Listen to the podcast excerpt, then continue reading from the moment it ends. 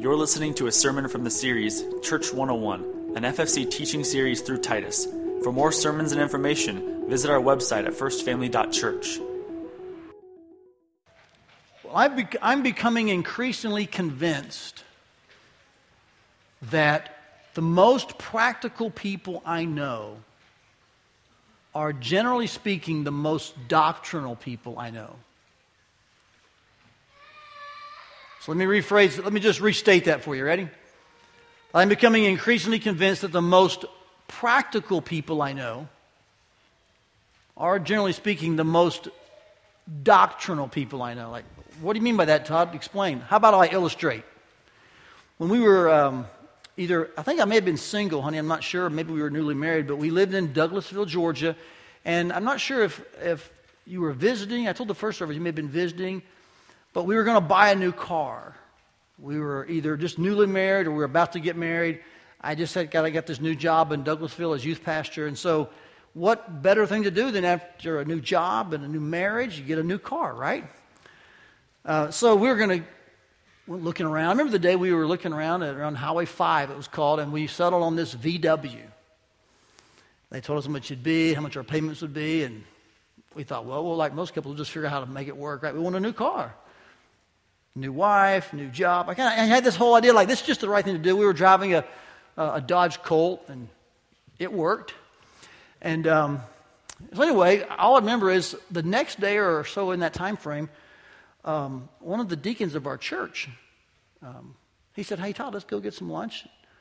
I hopped in his white truck, and, and I, it was really soon after our kind of a decision to maybe buy this VW. We hadn't bought it; we were going to go back and get it. And he gets, I get in the car and there, the truck, there was some general conversation, but at some point he says to me, he says, Hey, you know, you don't have to buy a new car if you don't want to. Like, and I thought, well, how did he find that out? How did he know? I guess we must have said something in conversation, maybe he overheard. I said, well, we don't feel like we have to, but you know, a new job, new family, maybe just kind of get a new start here in Douglasville, we'll just get a new car. He said, Todd, um, you, you don't impress our deacons anymore you don't impress the church. You don't impress the youth group or the families by having a new car. I mean, you, what you drive is fine because we love you for who you are and for what God's doing in your life, and you're here for those reasons. It doesn't matter what you drive. You know that, right? He was kind of poking in a little bit, kind of nudged me to think through. And I, I must admit, there may have been some of that in there. I don't know. But I felt immediately released and free, like to drive the Dodge Colt. I'm like, hey, and, and what he did was he, he rooted his, his practical way to help save me some money. That's what he did. He said, Hey, you don't need to do that. Don't worry about it. He rooted that in the fact that he had some really solid doctrine about what we are as a church and who we are and how we love each other. His doctrinal depth paid off in practical financial savings. That make sense? So I've come to believe that the most practical people I know are, generally speaking, the most doctrinal people I know. They connect things in regards to what they believe and how they behave that just makes sense. Titus does that in chapter 2. We open your Bibles to this second chapter in this pastoral epistle. And let's look for a few brief moments at this very practical chapter that's actually rooted in a very doctrinal book. In fact, it's a book aimed at elders and how they should teach sound doctrine, how they should live as a model and an example. And yet, in the middle of this, he, he addresses the church at large and the different groups of the church. And he addresses them as one body and says, Here's how you should live. Here's how all this doctrine should show up. Okay? So, we're going to see today, as we look at these 14 verses of chapter 2, we're going to see three main things kind of show up. We're going to see things that are doctrinal show up, say doctrinal.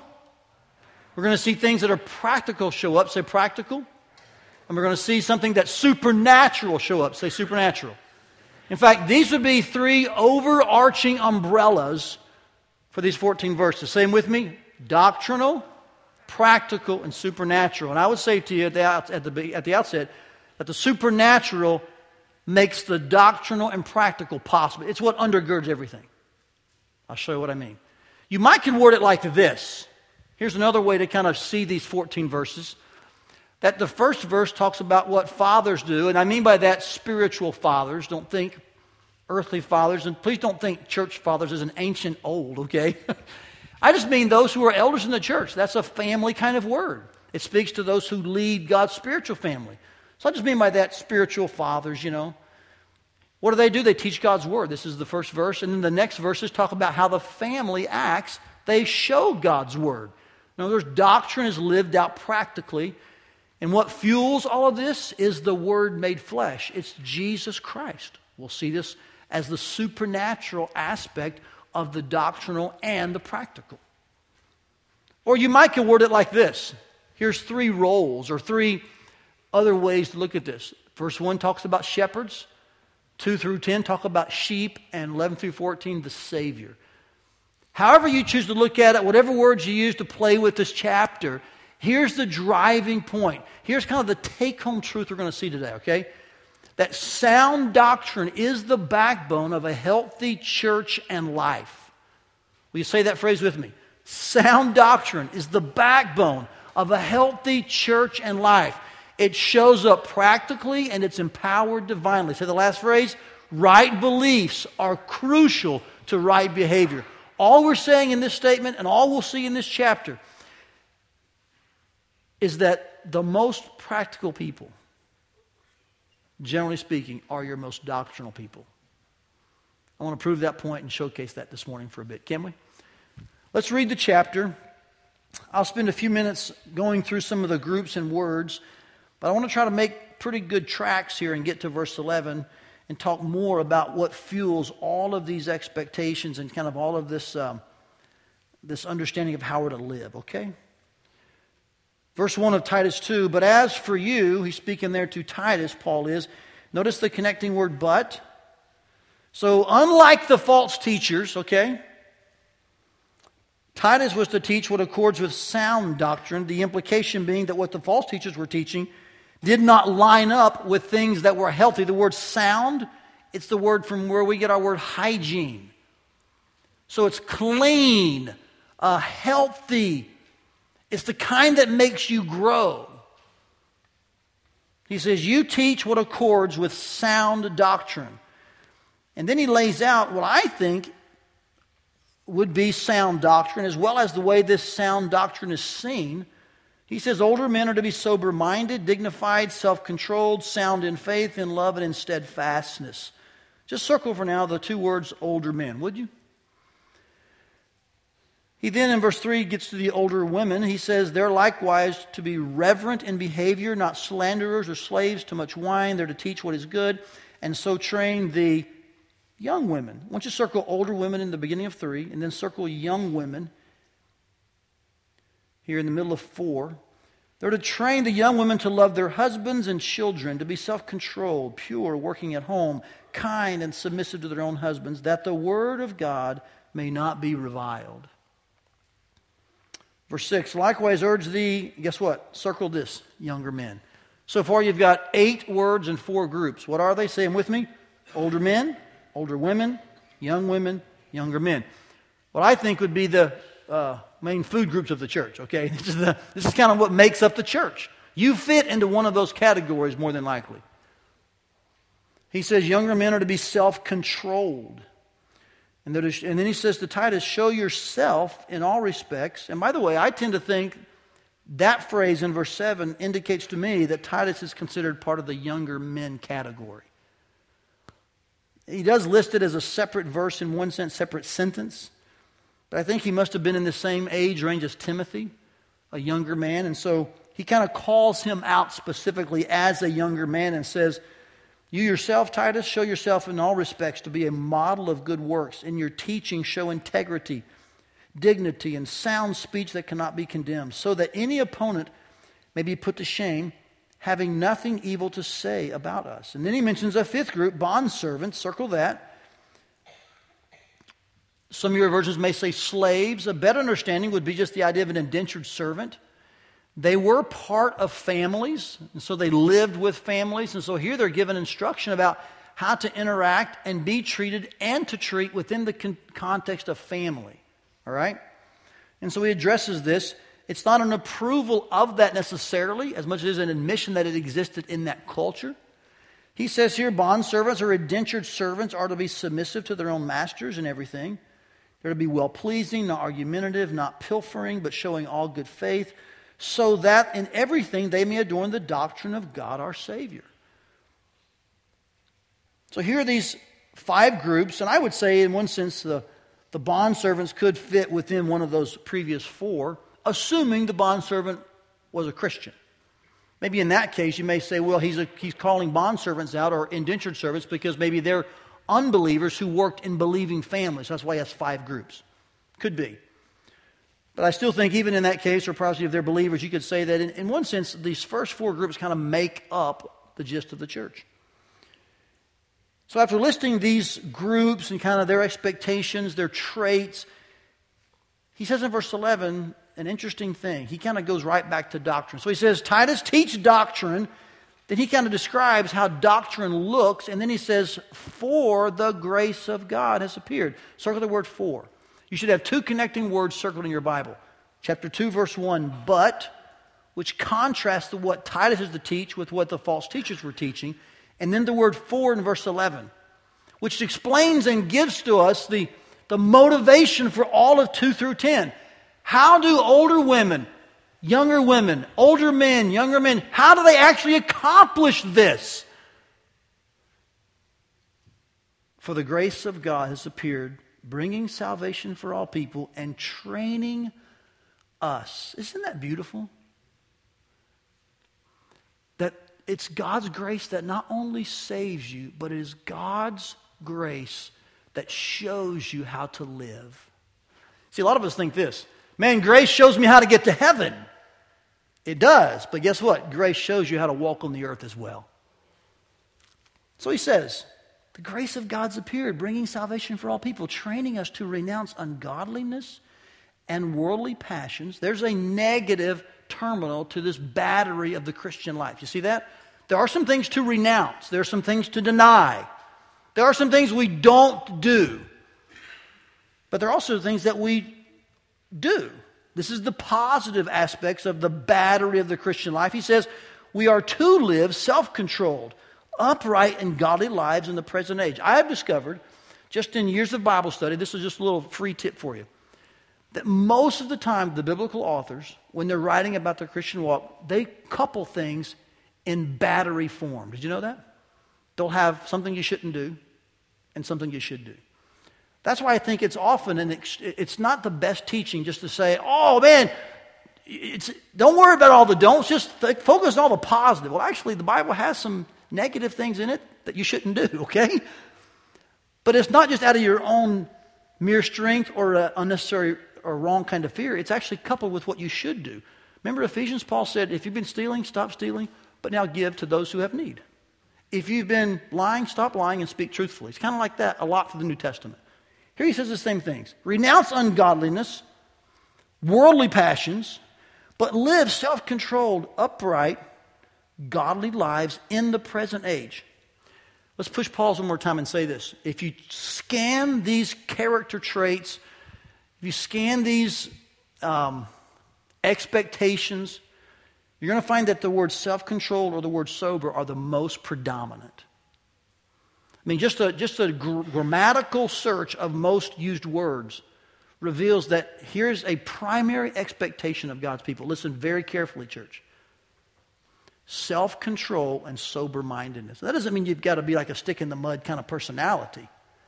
What he's referring to is this there has to be a sense of restraint and control in the way you exercise your appetites.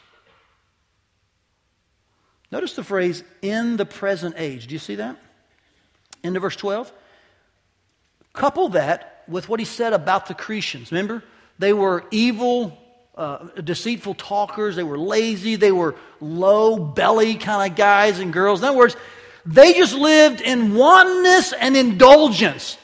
There was never any kind of restraint to their appetites. This is the typical Cretan. But it should not have been the typical Christian Cretan. The Christian should have shown something that was counterculture, that was different. And that was possible by God's grace, okay? So I just want to make sure you understand something here. And I'm going to say it this way, and I hope it's heard well. I hope it's said well, actually. When God saves you, He saves you to a life of at least one thing for sure self control, sober mindedness, so that you can effectively serve Him, discern truth from false. I mean, the, it, our culture is not a culture of sobriety, control. Our culture is one of indulgence, isn't it? I mean, our leaders, um, those we highlight as our heroes, for the, for the vast majority of them, it's just do whatever you want. That's what our culture celebrates and glorifies. In the middle of that, in the present age, it was true in the first century, it's now true in the 21st. In that present age, you have to have the courage and the conviction and the grace the, the grace motivation to be different than that. And that's not a man made thing you do. You don't just drum up the strength to, like, oh, I'm going to go against the culture. I'm going to swim a different direction. It's all fueled by God's grace. That's what I'm saying to you guys. So just keep this in mind. This is an incredibly important section of this chapter. We'll talk more as we kind of go through it again and maybe highlight some things. But Paul here is calling for a different kind of people on the island of Crete. Fueled, of course, by God's grace, which trains us to live this way, fuels us and empowers us that way. These kinds of people who are living counterculture, they're waiting for the blessed hope, the appearing of the glory of our great God and Savior, Jesus Christ. And by the way, there's an interesting thing in that phrase there the appearing of the glory of our great God. You know, you might think Paul would say he's, he's waiting for the appearing of our great God, but he doesn't say that, does he? What does he say? He's waiting for the appearing of the glory of our great God. Why would he say that? Because the word glory there means splendor, means weight, it means something magnificent to behold. And so when, when, when Jesus comes back, you're going to feel and see the beautiful weight and splendor of his presence. I mean, we're just not waiting on anybody to come back. Can we just all agree on that? You're waiting on Jesus, who died, was buried, and rose again, and who's now sitting in heaven ruling. He is Lord of all, and when he comes, he'll be visibly seen as that when he brings his kingdom to earth. We pray, after all, right? Your kingdom come, your will be done on earth as it is in heaven. So when Jesus comes, guess what? You won't just, let me say this the right way again. I mean, you will see him, but you're going to see and feel something far like, oh, there's just a, Jesus here. Okay, let it die. Man, you're going to see the glory of the Son of God in the sky. The weight and power and presence of the Creator, Sovereign King. See, that, that helps us live self controlled and upright, doesn't it? We're waiting for Jesus. And he's the one who gave himself, verse 14 says, to redeem us from all lawlessness and to purify for himself a people for his own possession who are zealous for good works. I like to see this last phrase as here's a jealous Jesus, and that's a good thing to say. He purchased you with his blood, he bought you to himself. He's purifying you and forming you as his own. So he wants you then to be zealous. So a jealous Jesus owns a zealous people. And this again goes to, to kind of what fuels all of our living in this way. Because Jesus owns us, He holds us, He's got us, He's forming us and purifying us, He's redeemed us. So, guess what? The works He has ordained for us to do before the foundation of the world, Ephesians 2.10, man, we will do with great energy and zeal. So I see these verses here, 11 through 14, as really the fuel, the foundation for 2, 1 through 10.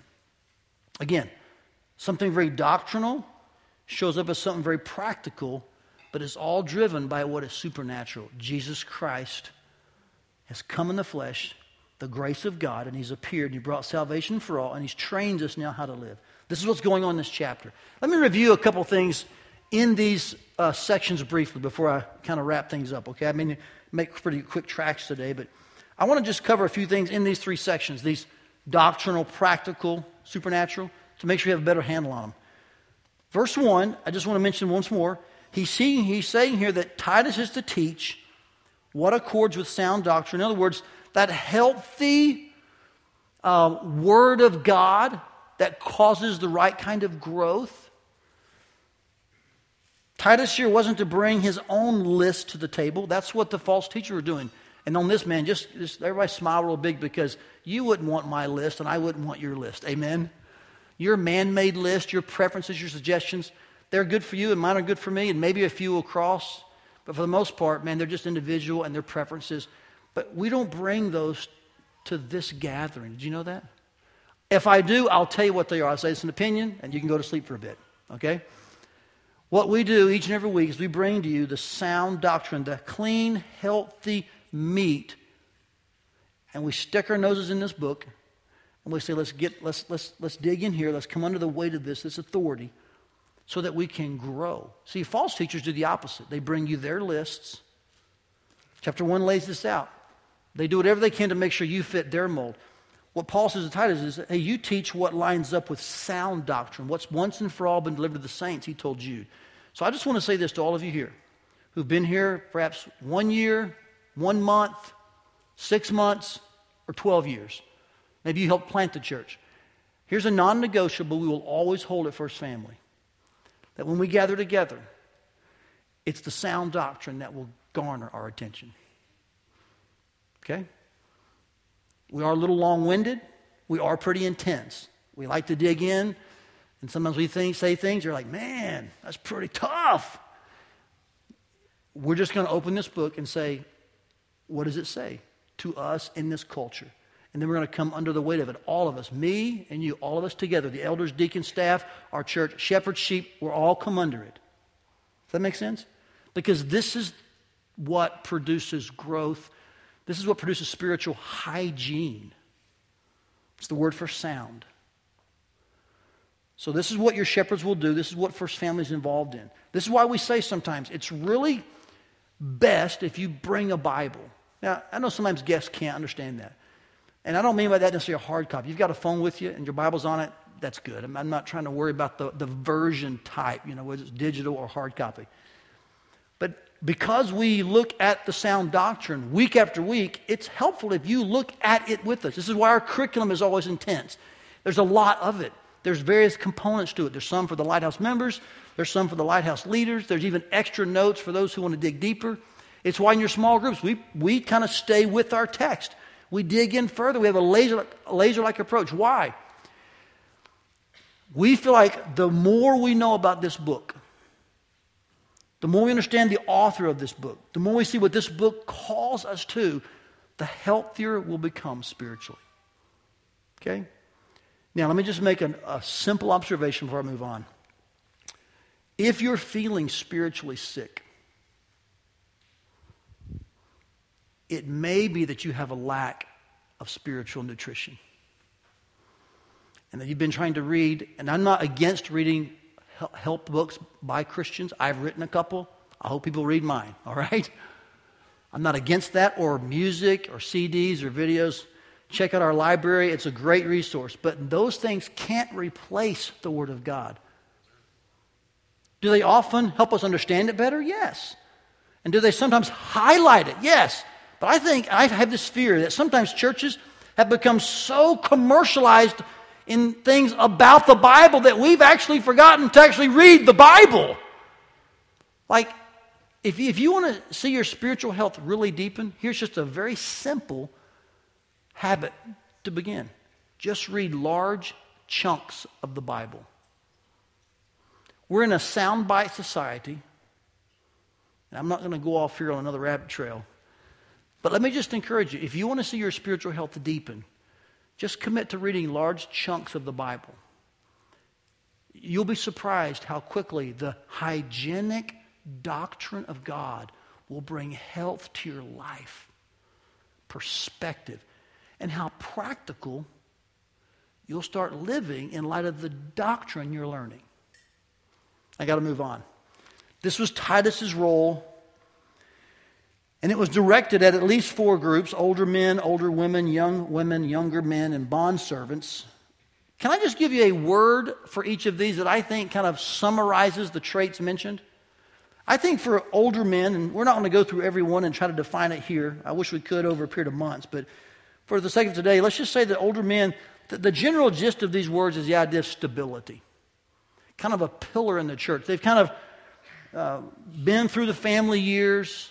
They've got some, you know, some length behind them. They've got some credibility, something to show for kind of what they've believed for a while. And so they're now dignified. That kind of word means like a posture of stability. The sense that, you know what, I'm, I'm kind of firm and what I'm seeing is true, what I've experienced. They're self controlled, they're sober minded, they're sound. You see the word steadfast? So I see these men as very stable.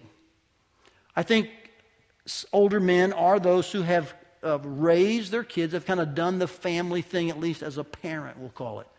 Or if they're not married, they would be at that age where that would have been accomplished. Okay?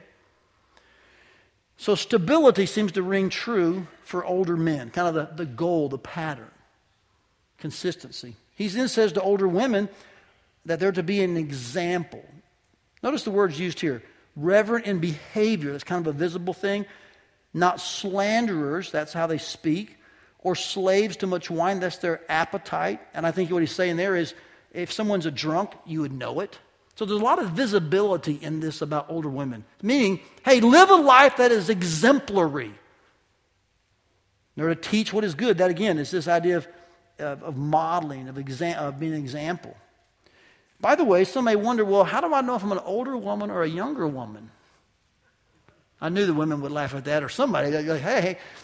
Again, I think this comes back to this. I think he's saying older women are those who have kind of served their family and raised their kids. They're kind of on the other side of that. So that puts you, in my opinion, and I think textually I can prove this, into the older women category. If you're still in these years of doing what it says next, watch this loving your children, your husband. And that doesn't mean that you don't love your husband if you're an older woman. What he's saying there is you, you're not managing your home in the same way. There's a different environment when, you're all, when your kids are all home than when they're not. We're on the cusp of sending out our fourth one, Brooke. She'll be graduating in May. And we'll be looking at a phase where it's kind of an empty nester a little bit. A lot of grandkids are filling up the spaces. That's nice. And the kids are marrying and they're bringing their spouses around. That's great. But it is a different phase. We're going to be in this older man, older woman category. Sorry, honey. Just told the whole church. I just told them all about us, didn't I? So uh, just be aware of that. That's what he's looking at. And I think it fits the context of chapter 1. When you look at an elder, you look at his family, those kind of things. Just kind of be aware of that. I see older men as men of stability. Older women here as women of example. And that's how they're teaching, yes, verbally and visually, the young women to do what they did. Look what it says to love their husbands and children, to be self controlled, pure, working at home, kind, and submissive to their own husbands. Nothing in there about necessarily how to go about each of those. So you may have different preferences about some of that. But the point is, those are the end game goals for the younger women who are managing their homes and their husbands and their, their environments. They're the loving all those involved. They're, they're, they're having to give priority to their home. In fact, that's the word for young women. It'd be the word priority. And I might say home priority or family priority. This doesn't say that a woman can't work outside of her home. It says, though, that she needs to work at home, though. What that means is make home your focus, make home your priority. And I think sometimes in our culture, you know, pastors and people get afraid to say this. I'm not afraid to tell you this. I think it's clear in the Bible throughout that women are industrious, they're powerful, they're talented, they're gifted, and they can work. But we can't work at the expense of our families. In fact, let me just share this with you. It's an insightful biblical trend. Did you know that most, if not all, of the times in the Bible where a woman's role is mentioned, it's in regard to families or the word home, but fathers is almost expressly used in regards to individuals. Did you know that? You can track it and check me. It's my opinion that those things lean into this that there is no greater centering force for a home than a mom, a wife, a, a woman who's focused on the family. It makes the greatest difference.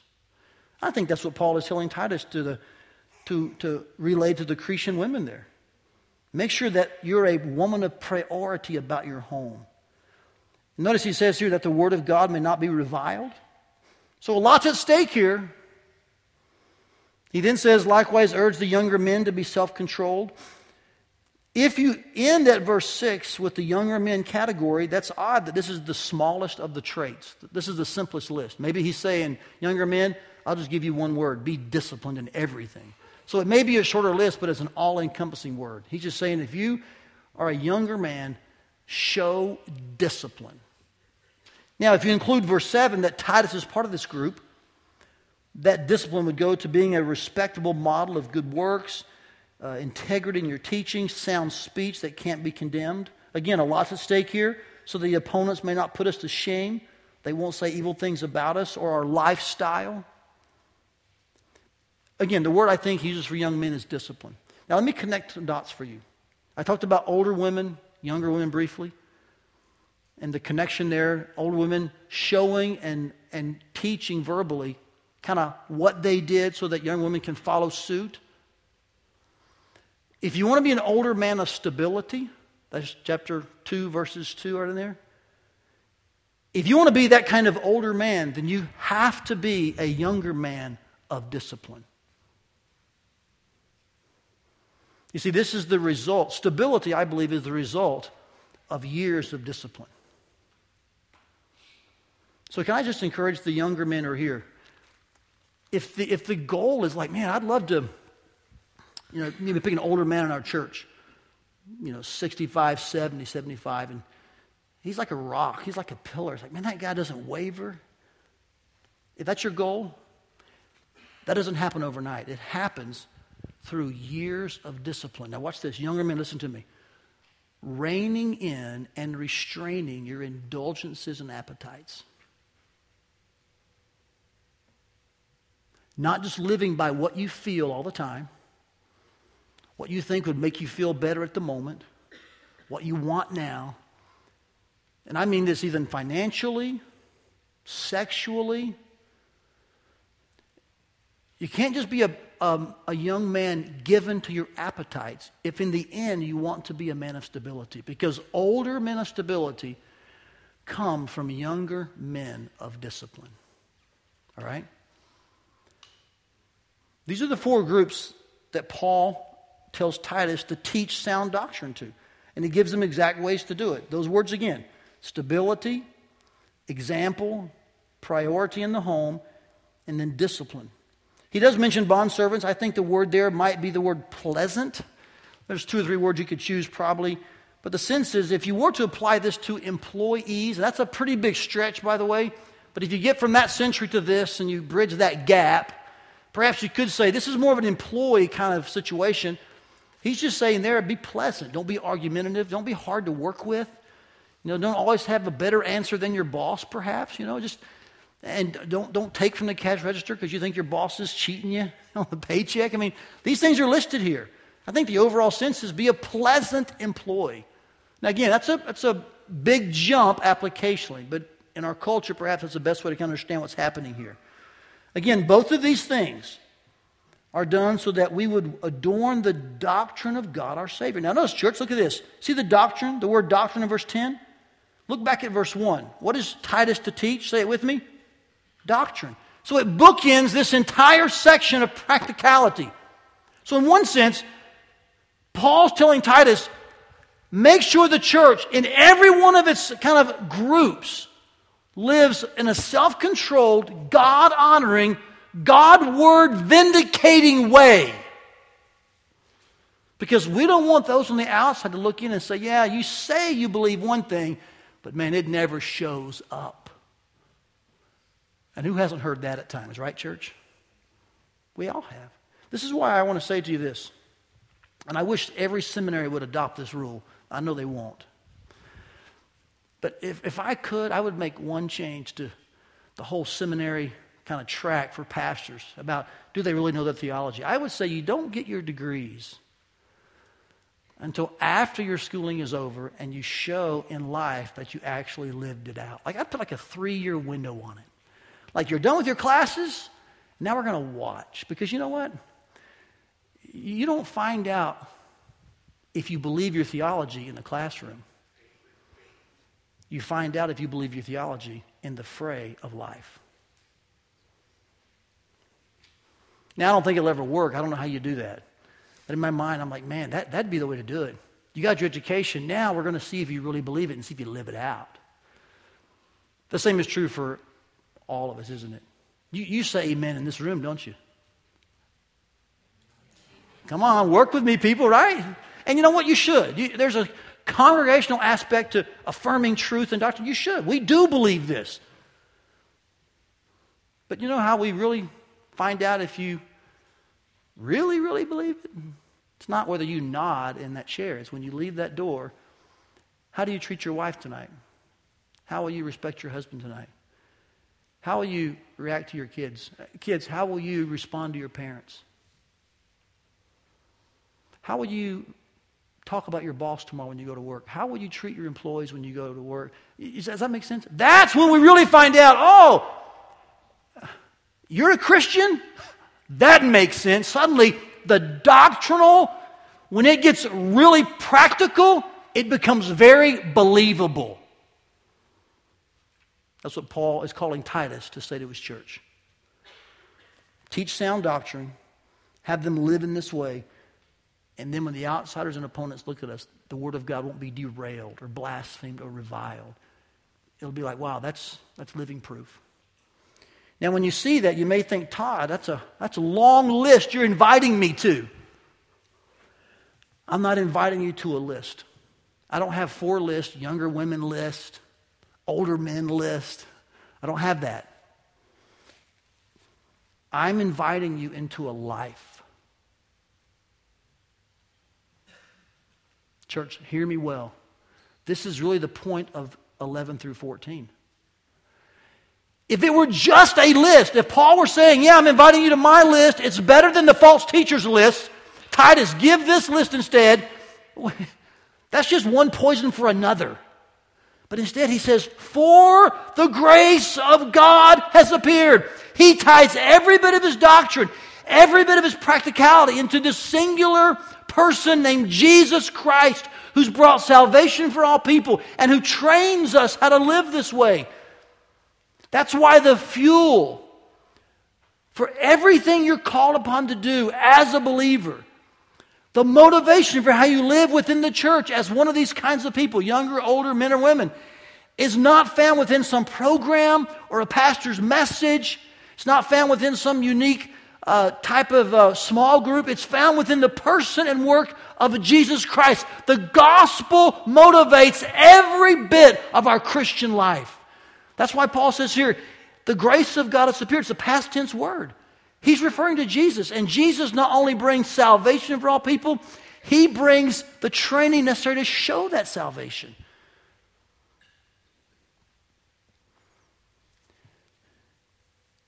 So I, I just want to make sure you understand this.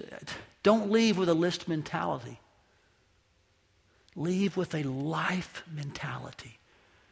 That the life of Jesus empowers my life. Notice what he says here about Jesus. He gave himself for us. Isn't that beautiful? The sacrificial Lamb of God. He redeemed us.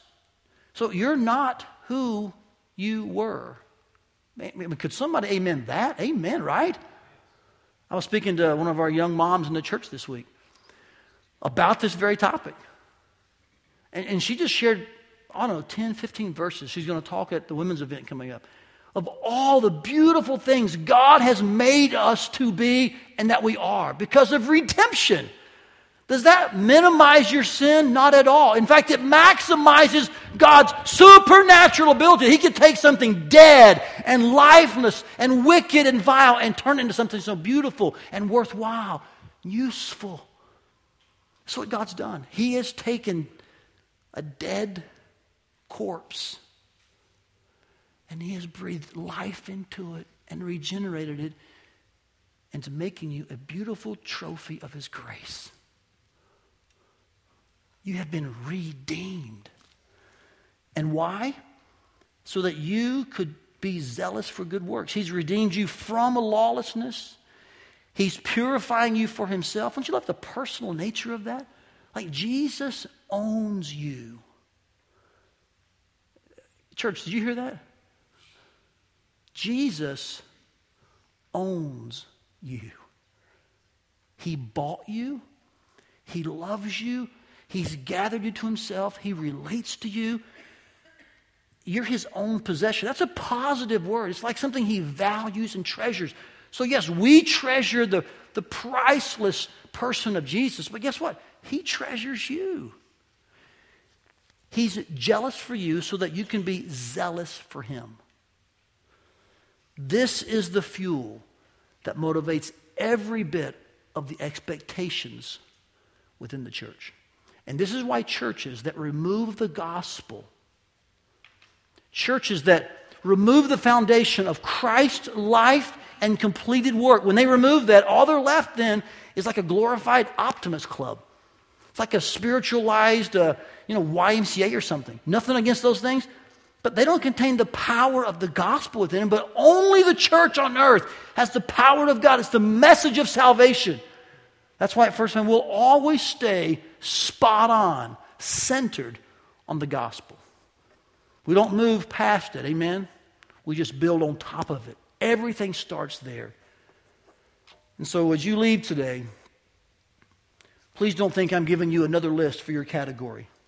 I'm actually showing you the right kind of life to live, empowered by the beautiful person of Jesus, who's brought every bit of the grace you need to live just as God asks you to live. You see, grace is always better than guilt. The false teachers, they used guilt. Oh, you bunch of, bunch of low bellies, lying, talking, lazy people. Here's 14 things you ought to do, and they'll just lay the list on them, and you just feel guilty, don't you? But grace instead says, oh, here's what Jesus did. And then we live in light of it. See, I've just come to know this that, that guilt says, what do others demand? And then tries to live to match up all the time. But grace says, here's what Jesus did. And we live in light of that. And man, I want to choose grace every time. It doesn't lower the bar, it doesn't, it doesn't excuse our sin. It just simply shows there's something in someone far more powerful and loving and beautiful than man made power to live this way. And it's the beautiful person of Jesus Christ and the grace he brought when he came. Question for you, and I got to wrap up. On what are you depending to live this way? What's your fuel for living as a younger man and the discipline required? What's your fuel for bringing priority to your home as a younger woman? What's your fuel, your motivation for living as a stable, consistent, persevering older man? What's your fuel for training young women as an older woman? And letting them see your example year after year. The best highest octane fuel you can have is the gospel of the Lord Jesus Christ and the grace revealed in Jesus. And when that sinks deep and takes root, then the doctrine we believe shows up in practical ways because we're fueled by the supernatural. That's how the Savior affects both the shepherds and the sheep. That's how the doctrinal becomes practical.